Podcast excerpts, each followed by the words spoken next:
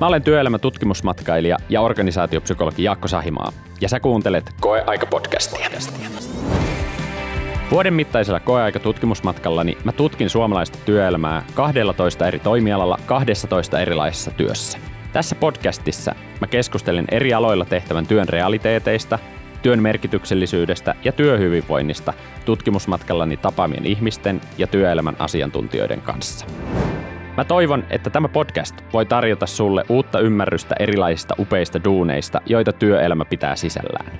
Ehkä tämä podcast myös auttaa sua löytämään omaa paikkaasi työelämässä ja innostaa sut uusille urille omalla työelämässä tutkimusmatkalla. Podcastia ovat mahdollistamassa Duunitori, työeläkevakuutusyhtiö Elo, Suomen ekonomit sekä kaikki 12 koeaikaprojektin työnantajaani. Yhden mun koeaikaprojektin kuukausistani mä vietin Vantaan kaupungin varhaiskasvatuksessa Simon Kallion ja Jönsaksen päiväkodissa, varhaiskasvatuksen opettajien ja muiden ammattikasvattajien työhön tutustuen. Tässä jaksossa me keskustellaan varhaiskasvatuksen opettajien monipuolisesta työarjesta, maailman käytännön läheisimmästä asiantuntija-ammatista, työssä motivoivista tekijöistä, työvoiman saatavuudesta, eettisestä stressistä sekä mainettaan paremmasta työstä varhaiskasvatusalalla. Vieraana mulla on Vantaan kaupungin varhaiskasvatuksen johtaja Mikko Mäkelä, päiväkodin johtaja Essi Isoaho sekä työeläkevakuutusyhtiö Elon työkykyjohtamisen kehittämispäällikkö Marjo Valliin. Vantaan varhaiskasvatuksen maailmassa ja päiväkotien arjessa mut pääsi yllättämään se, miten syvää pedagogista ja kehityspsykologista osaamista varhaiskasvatuksen osaajilta löytyy ja miten he osaa sitä soveltaa ja hyödyntää arjessaan lasten kanssa. Mä itse kuvasin, että varhaiskasvatuksen ammattilaiset on maailman käytännönläheisimmässä asiantuntija-ammatissa, jossa pitää ymmärtää paljon lapsen kehitysvaiheista ja mielenmaailmasta, mutta samaan aikaan pystyä olemaan valmis iskemään kurovaatteet päälle ja vetämään leikki- ja oppimistuokioita luonnonhelmassa ja säänarmoilla. Mistä tällaisia monialaisia syväosaajia varhaiskasvatukseen oikein syntyy ja löytyy? No kyllähän varhaiskasvatuksen opettajathan on yliopistokoulutuksen saaneita kasvatustieteen kandidaatteja, että kyllä siellä se, se teoreettinen tausta lapsen kasvusta ja kehityksestä on tosi vahvalla pohjalla.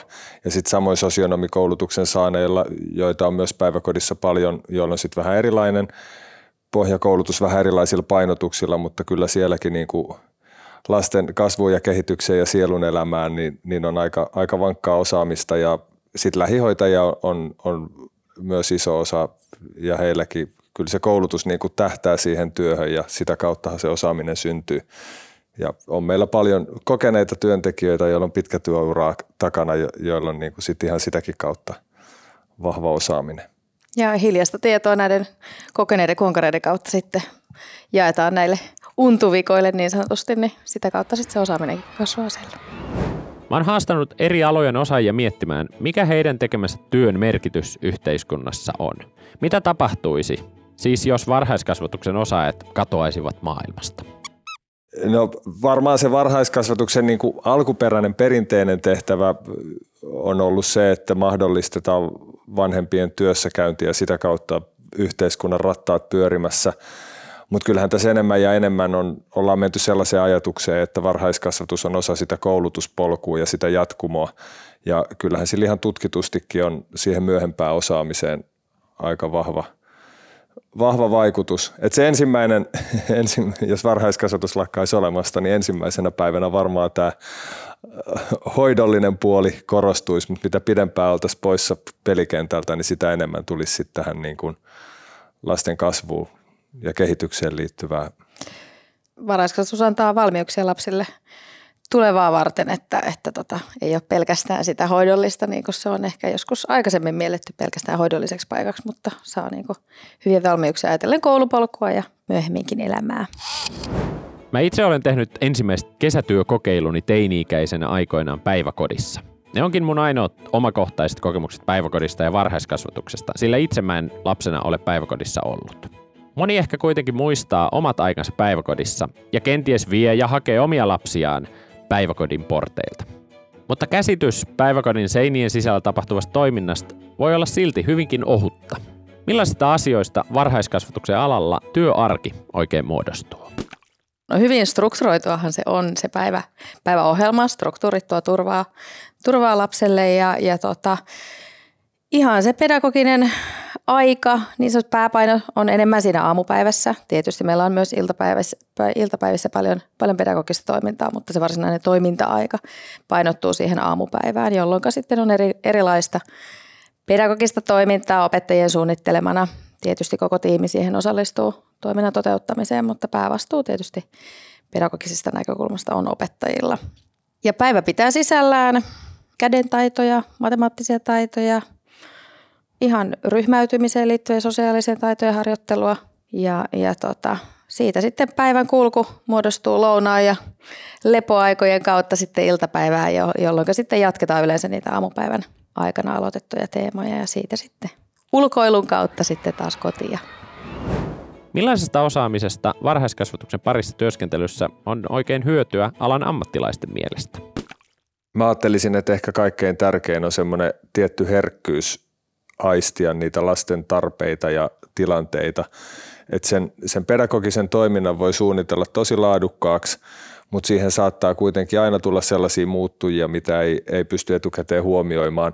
Tai la, siinä saattaa olla joku semmoinen sivupolku, mihin lasten kiinnostus lähtee niin kuin viemään sitä tilannetta ja siinä pitää olla tosi hereillä, että et pystyy niin kuin, et ei, ei vedä niin kuin jääräpäisesti sitä omaa suunnitelmaansa läpi, vaan jos sieltä lapsilta tulee jotain aloitteita tai vaikka huomaa jotain sellaista niin kuin – oppimiseen liittyvää pulmaa, mihin pitää tarttua, niin, niin pystyy niin kuin sitä toimintaa mukauttaa sen mukaisesti, että miten ne, kun elävien ihmisten kanssa toimitaan, niin, niin se vaatii sellaista kykyä reagoida niihin tilanteisiin. Se havainnointikyky ja sensitiivisyys siinä arjessa, niin se on, se on myös tosi tärkeää. Ja kun pienryhmä toimintaa tai pienryhmissä toimitaan päivän aikana, niin sitten se mahdollistaa sen, että siinä on kasvattajilla enemmän mahdollisuuksia sitten, sitten havainnoida kutakin lasta yksilöidä ja tarttua niihin lasten aloitteisiin. Ja, ja esimerkiksi oli tämmöinen konkreettinen esimerkki oli tehty suunnitelmia tuleville viikoille ja sitten ryhmä lähti, tai tämä kyseinen pienryhmä lähti käymään metsässä ja sitten sieltä tulikin kysymys, että miksi puissa on oksat. Ja sitähän lähdettiin siitä sitten tutkimaan ja miettimään, että niin, että minkä takia puissa on oksat ja minkä takia on lehdet. Ja siitä tuli ihan koko kuukauden kestävä projekti ja, ja se niin kuin lasten sitoutuminen siihen niin kuin oman kysymyksen äärelle, niin se oli jotain niin kuin hienoa ja, ja sitten kasvattajatkin oppi siinä sivussa luonnon, luonnontieteitä ja, ja sillä että heillekin muodostui mielekkääksi se, se työ sitä kautta, että he näki kuinka innostuneita lapsetkin oli. Sitten jonkunlainen niin kuin haaste tulee siinä, että kun se on kuitenkin ryhmätoimintaa, mutta mm. yksilölliset tarpeet pitää huomioida, mm. niin miten niin kuin pystyy samanaikaisesti huomioimaan sen ryhmän yhteisen toiminnan ja silti niin kuin vastaamaan jokaisen lapsen yksilöllisiin tarpeisiin. Työ varhaiskasvatuksessa on hyvin monipuolista ja vaatii hyvin laaja-alaista osaamista – Ennen kaikkea työskentely lasten kanssa on luottamusbisnestä. Omien kokemusteni perusteella työssä tarpeellista osaamista on ainakin spontaanius ja joustavuus erilaisissa yllättävissäkin tilanteissa. Kyky johtaa mitä erilaisempia tilanteita, kyky rakentaa mielenkiintoista ja opettavaista päiväohjelmaa, leikittää ja ennen kaikkea asettua lapsen tasolle ja ansaita lasten luottamus turvallisena aikuisena. Parasta varhaiskasvatuksessa työskentelyssä oli ehdottomasti lasten vilpittömän ilon, leikin ja oppimisen riemun näkeminen. Omasta tekemisestään ja toiminnastaan saa myös jatkuvasti palautetta. Eikä tarvitse aamuisin kysyä tai kyseenalaista, että onko tämä työ tärkeää tai merkityksellistä. Voiskin sanoa, että varhaiskasvatuksen alalla työn ydin on kunnossa. Vaikka ajoittain Etenkin julkisissa keskusteluissa puhutaankin siitä, että työntekemisen raamit on paikoitellen ehkä rikki. Kuitenkin epäkohtiakin on helpompi laittaa kuntoon, jos itse työn ydin on kunnossa. Ja kokonaisuudessaan uskallan väittää, että alalla on huomattavasti mainettaan parempaa työtä tarjolla. Niin, kyllä se just näin on.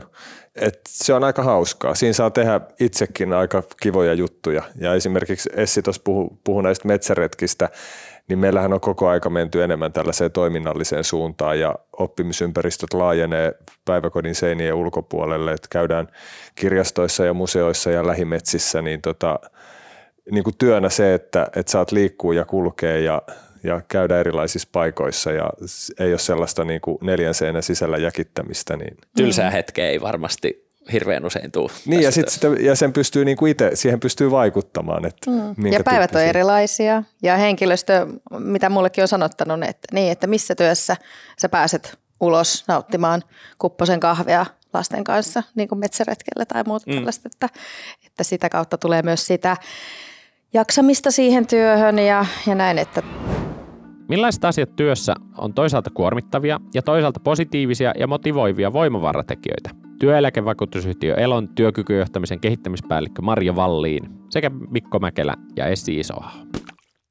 Kyllä mä ajattelisin, että se tulee ihan siitä päivittäisestä palautteesta, mitä saadaan suoraan lapsilta. Se on, voisi tietysti sanoa näitä yhteiskunnallinen merkittävyys ja vaikuttavuus mm. ja tällaiset asiat, mutta mä luulen, että kuitenkin ehkä se, se niin kuin päivittäinen ihan sieltä ruohonjuuritasolta tuleva, se, että kun näkee, miten tota, lapset nauttii tekemisistä ja kehittyy ja taidot kasvaa ja niin sen kaltaiset asiat. Näen myös sen, että, että kun he näkevät myös omat onnistumisensa Joo. ja osaavat niin kuin sanottaa sitä, että ei vitsi, että hei, että toi meni hyvin toi homma, koska se ei ole, suomalaiseen mentaliteettiin ei kuulu itsensä kehuminen ja, ja se, että, että sitten jos, jos multakin tulee sillä, että ei vitsi, hieno homma, no eihän tämä nyt mitään, tämähän nyt oli vaan tällaista, että, että se on kyllä tosi suuri tai iso osa sitä arkea ja, ja sitä työssä niin kuin viihtyvyyttä ja jaksamista, että huomataan myös ne, ne tota, onnistumiset ja saa sitä positiivista palautetta. Se palaute lapsilta on, on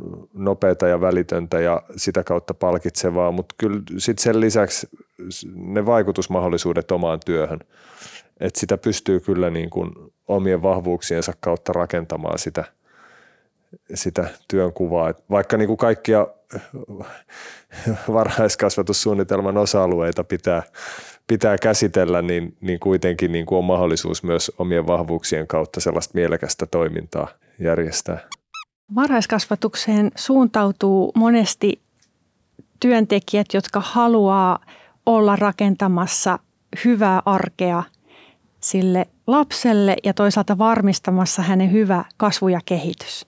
Eli se lapsi siinä keskiössä ja, ja vilpitön halu auttaa ja olla läsnä, läsnä sille kasvavalle ihmiselle, ihmisen taimelle, niin, niin tota, varmasti on siellä sen merkityksellisyyden niin kuin taustalla ja sen motivaation taustalla.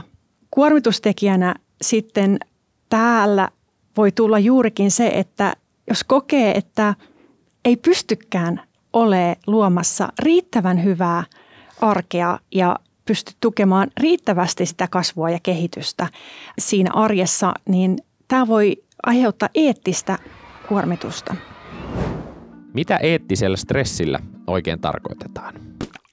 Eettistä kuormitusta on ihan nyt viime aikoina tutkittu työterveyslaitoksen toimesta. Ja siinä tarkoitetaan semmoista stressin ja kuormittuneisuuden kokemusta, joka johtuu moraalisesta ristiriidoista. Eli ikään kuin kokee, että ei ehdi tai pystykään tekemään työtään niin hyvin kuin haluaisi, koska näkee, että kuinka arvokkaita ne lapset on ja haluaa auttaa heitä on vilpitön ja sitten kokee sitä riittämättömyyttä siitä, että mä en pysty, mä en voi, meille ei riitä kädet tai meille ei riitä osaaminen tai meille ei riitä aika. Ja tämä syntyy tosiaan tämmöisistä ulkoisista rajoitteista, joihin, jonka vuoksi työntekijä joutuu niin kuin toimii joko sen oikein toimintatavan vastaisesti, mitä hän kokee, että pitäisi pystyä, tai sitten hän ei ehkä tiedä, että miten tässä tilanteessa oikeasti kuuluisi edes toimia. Ja kun on tutkittu, että mm, mitkä asiat sitten aiheuttaa tätä eettistä kuormitusta, niin, niin siellä on johtamiskysymykset, eli miten voidaan resurssoida ää, sekä aikaa että tietysti ihan, ihan henkilöitä, ää, miten työvuorosuunnittelussa on onnistuttu. Siellä voi olla henkilön valtasuhdekysymyksiä. Siellä voi olla lasten ihan hoitoon liittyviä haasteita. Se voi liittyä myös työntekijöiden siihen osaamattomuuteen tai siihen tunteeseen, että ei osaa. Ja myös turvattomuuden kokemuksiin.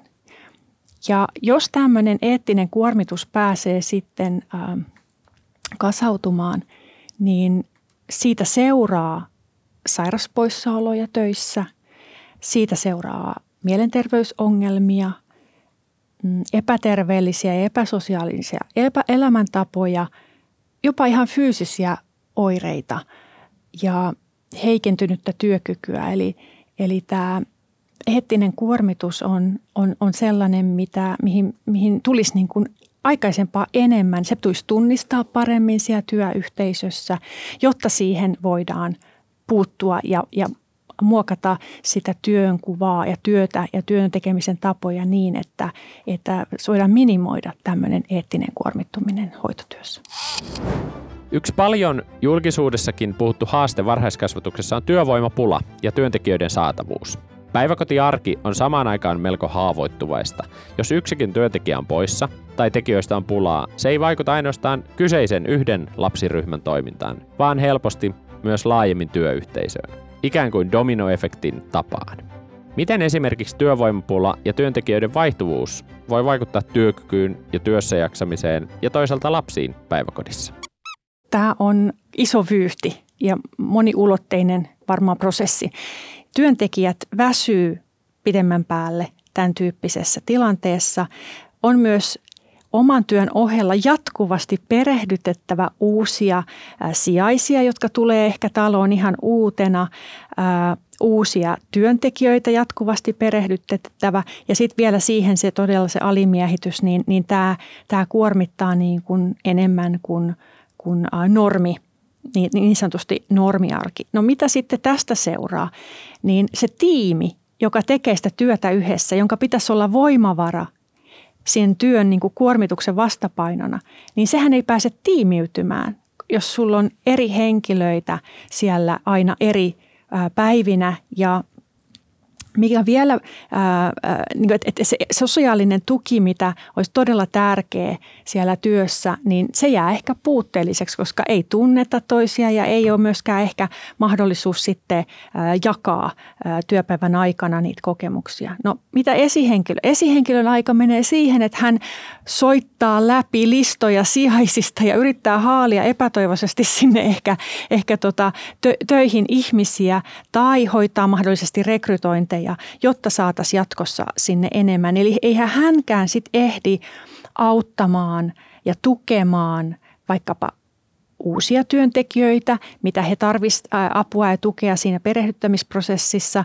tai olemassa olevia työntekijöitä, jotka tarvitsevat sen oman jaksamisensa tueksi tai sen arjen sujuvuuden työn kehittämisen toimenpiteitä, priorisointia. Nämä jää ehkä pienemmälle, koska se on välttämätöntä, että saadaan sen, sen, sen tota hoitajamitoituksen vuoksi riittävä määrä hoitajia sinne paikalle. Eli ei ehkä pysty niin, kuin niin niihin yleviin kasvatustavoitteisiin niin kuin edes pääsemään, koska ei ole aikaa lähteä miettimään jokaisen yksi pienen lapsen kohdalla, että miten just hänen tilanne tässä, tässä koska joudutaan meneen niin, niin kuin niukoilla resursseilla. Pahimmassa tapauksessa voi olla myös niin, että ei sitten pääse menee tauolle niin kuin lapsiryhmän ulkopuolelle, vaan esimerkiksi lounas tai kahvitauko pidetään siinä lapsiryhmässä ja ollaan koko ajan tietyllä tavalla vastuussa myös lasten niin kuin hyvinvoinnista siinä aikana. Eli ei, ei tule sellaisia hetkiä sen työpäivän aikana, että se palautuminen pääsisi käynnistymään. Silloin kun on resurssipulaa ja on vaihtuvuutta, niin se tarkoittaa käytännössä sitä, että siellä ei ole tuttuja aikuisia siellä ryhmässä. Ja kun ei ole tuttu aikuisia ryhmässä, niin lapset kokee turvattomuutta ja rutiineissa saattaa olla muutoksia. Ja erityisesti lapset, joilla on erityisiä tarpeita ja haasteita, niin, niin heidän käyttäytymisessään tämän tyyppiset muutokset voi, voi näkyä heti levottomuutena. Millä keinoin hyvää työarkea ja työhyvinvointia voidaan työyhteisössä edistää ja tukea? Hyvä tekemisen meininki muodostuu luottamuksesta toinen toisiimme, että me luotetaan meidän asian, että toinen osaa asiansa ja tekee sen, mitä on luvannut tai mitä hänen tehtävänsä on ja, ja me yhdessä tiiminä tässä onnistutaan. Jokaisella on oma tehtävä, oma paikka, omat vahvuudet, joka, joita pääsee toivottavasti käyttämään siinä yhdessä. Luottamuksen lisäksi se muodostuu siitä yhteisestä keskustelusta jolla jäsennetään sitä työtä, mahdollisesti työssä tapahtuvaa jatkuvaa muutosta tai toimintaympäristön muutosta. Mitä tämä tarkoittaa konkreettisesti meidän työssä, että nyt tulee tämmöinen vaikka uusi laki tai uusi hyvinvointialue tai mit, mitä vaan ne onkaan, niin, niin, niin äh, saa reflektointipintaa ja, ja voidaan yhdessä miettiä äh, asioita – hyvä työyhteisö, niin, niin siellä on myös sellainen, niin kuin, että matalalla kynnyksellä halutaan auttaa toinen toistamme. Eli on se sitten materiaalien jakamista, osaamisen jakamista tai tekemällä niin kuin vähän ekstra, että jos näkee, että toinen ei tänään nyt pysty tekemään kaikkea, mitä hänen vaikka tehtävään kuuluu, niin mä, mä jeesaan, koska mä tiedän, että mulla saattaa tulla taas joku, joku päivä se sama tilanne, että en pääse tekemään kaikkia töitä. Eli, eli tämmöinen niin kuin vastavuoroinen ähm, yhteiseen hiileen äh, puhaltaminen, eli, eli meillä on yhteinen tavoite se lapsen hyvä arki siellä ja me yhdessä onnistutaan, vaikka meillä voi olla jotakin handicappejakin siinä tilanteessa. Meillä voi olla vähän matala resurssitilanne, mutta siitä huolimatta, kun me tsempataan, niin, niin me yhdessä onnistutaan. Ja tämä, että, että on, on motivoituneita ja työn imussa olevia työntekijöitä, niin tämä on itse asiassa mielenkiintoista, kun on tutkittu, että, että, että, että se työssä pahoinvointi tarttuu, mutta myös työssä hyvinvointi tarttuu. Eli jos siellä on se hyvän tekemisen meininki ja ihmiset on työn imussa siellä työpaikalla, niin tämä tarttuu siellä työyhteisössä. Eli se ruokkii sitä onnistumisen kehää siellä koko työyhteisössä ja todellinen voimavara siinä työssä, joka saattaa välillä olla kuormittavaa varmaan sellainen ennakoitavuus ja riittävät resurssit ja, ja just se sellainen, että se työ ei olisi, olisi sellaista niin kuin hetkessä elämistä, että koko ajan tulee muutoksia ja niihin joutuu reagoimaan, vaan pystyttäisiin niin kuin suunnitelmallisesti menemään eteenpäin. Ja ihan johtamisen näkökulmasta ne arjen, arjen rakenteet siellä on toimivia työyhteisössä, että, että tota, itsekin aika – herkällä korvalla kuuntelen työntekijöitä, että enhän mä ole siellä tekemässä sitä arjen työtä. Mm. Että, että just sillä, että miten minä voin mahdollistaa heille parhaat mahdolliset puitteet tehdä sitä työtä. Ja, ja sitten jos tuntuu, että on liikaa tai liian vähän jotain asiaa, niin sitten löytää siihen kompromisseja ja, ja tota, vähän uudenlaisia tapoja tehdä sitä työtä. Ja, ja erilaiset työaikaratkaisut on mahdollisia ja, ja näin, että, että nykyään tuntuu, että ihmiset, jos siihen on mahdollista, niin haluaa tehdä ehkä vähän lyhyempää työviikkoa tai, tai tällaista, niin, niin tota, ajattelen kuitenkin, että ei se mikään mahdoton yhtälö ole, että johtajanahan sitten se on mun vastuu rakentaa se palapeli siihen ympärille mm. sitten. Ja. Esihenkilön rooli on todella tärkeä. Se, että hän toimii siellä kannustavasti, rohkaisevasti, positiivisesti, antamalla positiivista palautetta, positiivisia viestejä, näyttämällä sitä suuntaa, että mihin suuntaan me ollaan menossa, auttaa niin kuin luomaan sitä yhteistä kuvaa, että tonne me mennään. Nämä asiat on tässä meille tärkeimpiä, että et ei niin kuin ikään kuin helposti siinä työn arjessa työntekijä niin kuin takertuu niihin arjen lillukan varsiin eikä näe sitä isoa kuvaa, niin, niin, niin esihenkilön roolissa voi nostaa taas, että hei, että me ollaan tekemässä täällä tosi tärkeitä asioita. Ja nämä, nämä lapset muistaa koko loppuelämänsä, mitä siellä päiväkodissa on, on tapahtunut ja millaisen arjen eväät me ollaan täällä annettu, miten he on kohdattu, miten me saadaan niin kuin heitä kasvamaan ja kehittymään juuri heille ominaiseen parhaimpaan tilanteeseen tavoitteeseen. Eli, eli esihenkilö luotsaa tietyllä tavalla sitä, sitä koko porukkaa kohti sitä yhteistä tavoitetta ja, ja, ja sitten juuri antamalla niin kuin sitä palautetta onnistumisista, pienistäkin, että huomaa ne pienetkin onnistumiset, koska siellä niin kuin saattaa olla, vaikka olisikin haasteellinen tilanne, niin siellä on kuitenkin joka päivä onnistumisia. Ja, ja yleensä mitä haasteellisempi tilanne, sen enemmän onnistumisiakin siellä tapahtuu ja ihmiset venyy ja tekee parhaansa ja onnistuu, niin, niin on hirveän tärkeää, että siitä saa sellaista positiivista, kannustavaa palautetta, että, että työntekijällä tulee olo, että, että mut on huomattu – koska sitten jos tulee semmoinen olo, että mä annan täällä kaikkeni ja se, mitä mä saan sitten tilalle, niin on paljon niin kuin vähemmän kuin mitä mä olen satsannut tähän työpaikkaan, niin tulee semmoinen epäsopusuhta sen oman panostuksen ja sen, mitä sieltä sitten vastaan saa. Ja se taas ähm, helposti johtaa siihen, että ei haluta enää jatkaa samassa työpaikassa tai edes samassa ammatissa, vaan, vaan lähdetään miettimään muita vaihtoehtoja. Ja se on ihan turhaa, koska tämmöisillä arjen hyvillä johtamiskäytännöillä ja niillä, että saadaan se arki ja se tiimi suju, hyvin sujuvaksi ja toimivaksi, niin se on ihan valtava voimavara siihen työssä hyvinvointiin ja jaksamiseen ja siihen työhön sitoutumiseen.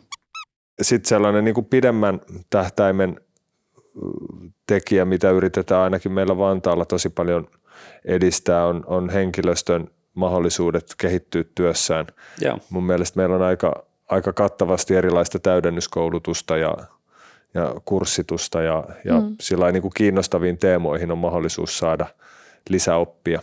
Ja sitten se sellainen uranäkymien kehittäminen, mä luulen, että meidän alalla ihan hirveästi sitä ei ole perinteisesti mietitty, mutta kyllä me ollaan nyt enemmän yritetty satsata siihen, että esimerkiksi lastenhoitajille on näitä väyliä kouluttautuu opettajaksi ja opettajia niin kuin mietitään varajohtajan tehtäviä ja siitä sit sitä niin kuin johtajapolkua ja, ja ajat, niin kuin yritetään sitä, että, että olisi, olisi mahdollisuuksia kehittyä siinä omassa työssä ja sitten toisaalta myös niin kuin edetä tehtävästä toiseen, jos edellytykset ja mm. kiinnostus antaa myöden. Joo. No itsehän olen hyvä esimerkki tästä opettajaksi, vara, varajohtajaksi ja sitten johtajaksi, että, että tota, ja koen, että Vantaalla on kyllä niin kuin saanut siihen sekä oman esimiehen tuen että, että tota on ollut sellainen, sellainen helppoa, että kunhan vaan kiinnostuksen osoittaa oikealle henkilölle, niin, niin tota, että sitten kyllä, kyllä niin kuin tulee myös semmoisia, tarjotaan mahdollisuuksia Joo. edetä. Millaisia polkuja pitkin varhaiskasvatuksen alalle voi oikeastaan päästä töihin? Varmaan se kaikista sellainen nopein ja, ja helpoin polku on lähihoitaja opinnot ammatillisessa oppilaitoksessa. Meillä on – meillä on tota, lastenhoitajat on, on suurin osa lähihoitajia tai sitten on näitä lastenohjaajakoulutuksia myös jonkun verran erilaisia, mutta sitä kautta tai sitten, sitten ammattikorkeakouluissa on varhaiskasvatuksen sosionomiopintoja ja sitten yliopistoissa kasvatustieteen kandi tai varhaiskasvatuksen opettajakoulutuspolku, että niihin, niihin hakeutumalla. Ja kyllä meillä on sitten lähihoitajan tehtävään tai lastenhoitajan tehtävään myös oppisopimuksella – Suurin osa näistä oppisopimuskoulutuksella olevista on sellaisia, että on ollut meillä keikkalaisena tai, tai pidemmässä sijaisuudessa ja sitten on niin kuin tarjottu tätä mahdollisuutta, että opiskelet työn ohessa pikkusen, niin, niin sitten saat kelpoisuuden ja vakituisen tehtävän. Itselläkin on tuolla omassa yksikössä oppisopimusopiskelija tälläkin hetkellä ja siihen kannustetaan kyllä kanssa. Ja sitten kyllähän meillä on, meillä on erityisavustajana myös sellaisia, joille ei ole alan koulutusta oikeastaan laisinkaan ja, ja se on tehtävänä sellainen, että siihen kyllä pääsee niin kuin, ei, ei vaadi hirveästi ammatillista osaamista ja pääsee sitten vähän niin kuin näkemään sitä päiväkodin toimintaa siinä tehtävässä. Miksi te suosittelisitte varhaiskasvatuksen alalle hakeutumista? Mun mielestä se on aika hauskaa työtä. Mäkin on, vaikka nykyisessä tehtävässä mä en paljon, paljon lapsia kohtaakaan, niin mä oon, mä oon kyllä työurani aloittanut ihan sieltä opettajan tehtävästä ja se oli hauskaa ja sai tehdä mielekkäitä asioita lasten kanssa, jotka on kyllä, siinä niin kuin jalat pysyy maan pinnalla ja, ja sellainen hauskuus ja tietty niin kuin tekemisen meininki on koko aika läsnä. Mm, ja sitten se, että näkee, näkee lapset kehittyy ja, ja tietää itse olevansa osa sitä kehitysprosessia, niin se on jotenkin tosi motivoivaa. Ainakin itsellä oli silloin, kun opettajana työskenteli. Ja, ja siis onhan tämä nyt niin kuin innostavaa ja niin kuin Mikko sanoi, hauskaa ja, ja tota, merkityksellistä ja, ja, tota, ja kyllä tästä saa itsellekin semmoisen, tota, että auttaa jaksamaan ja, ja näkee, saa niin kuin energiaa hmm. voimaannuttaa.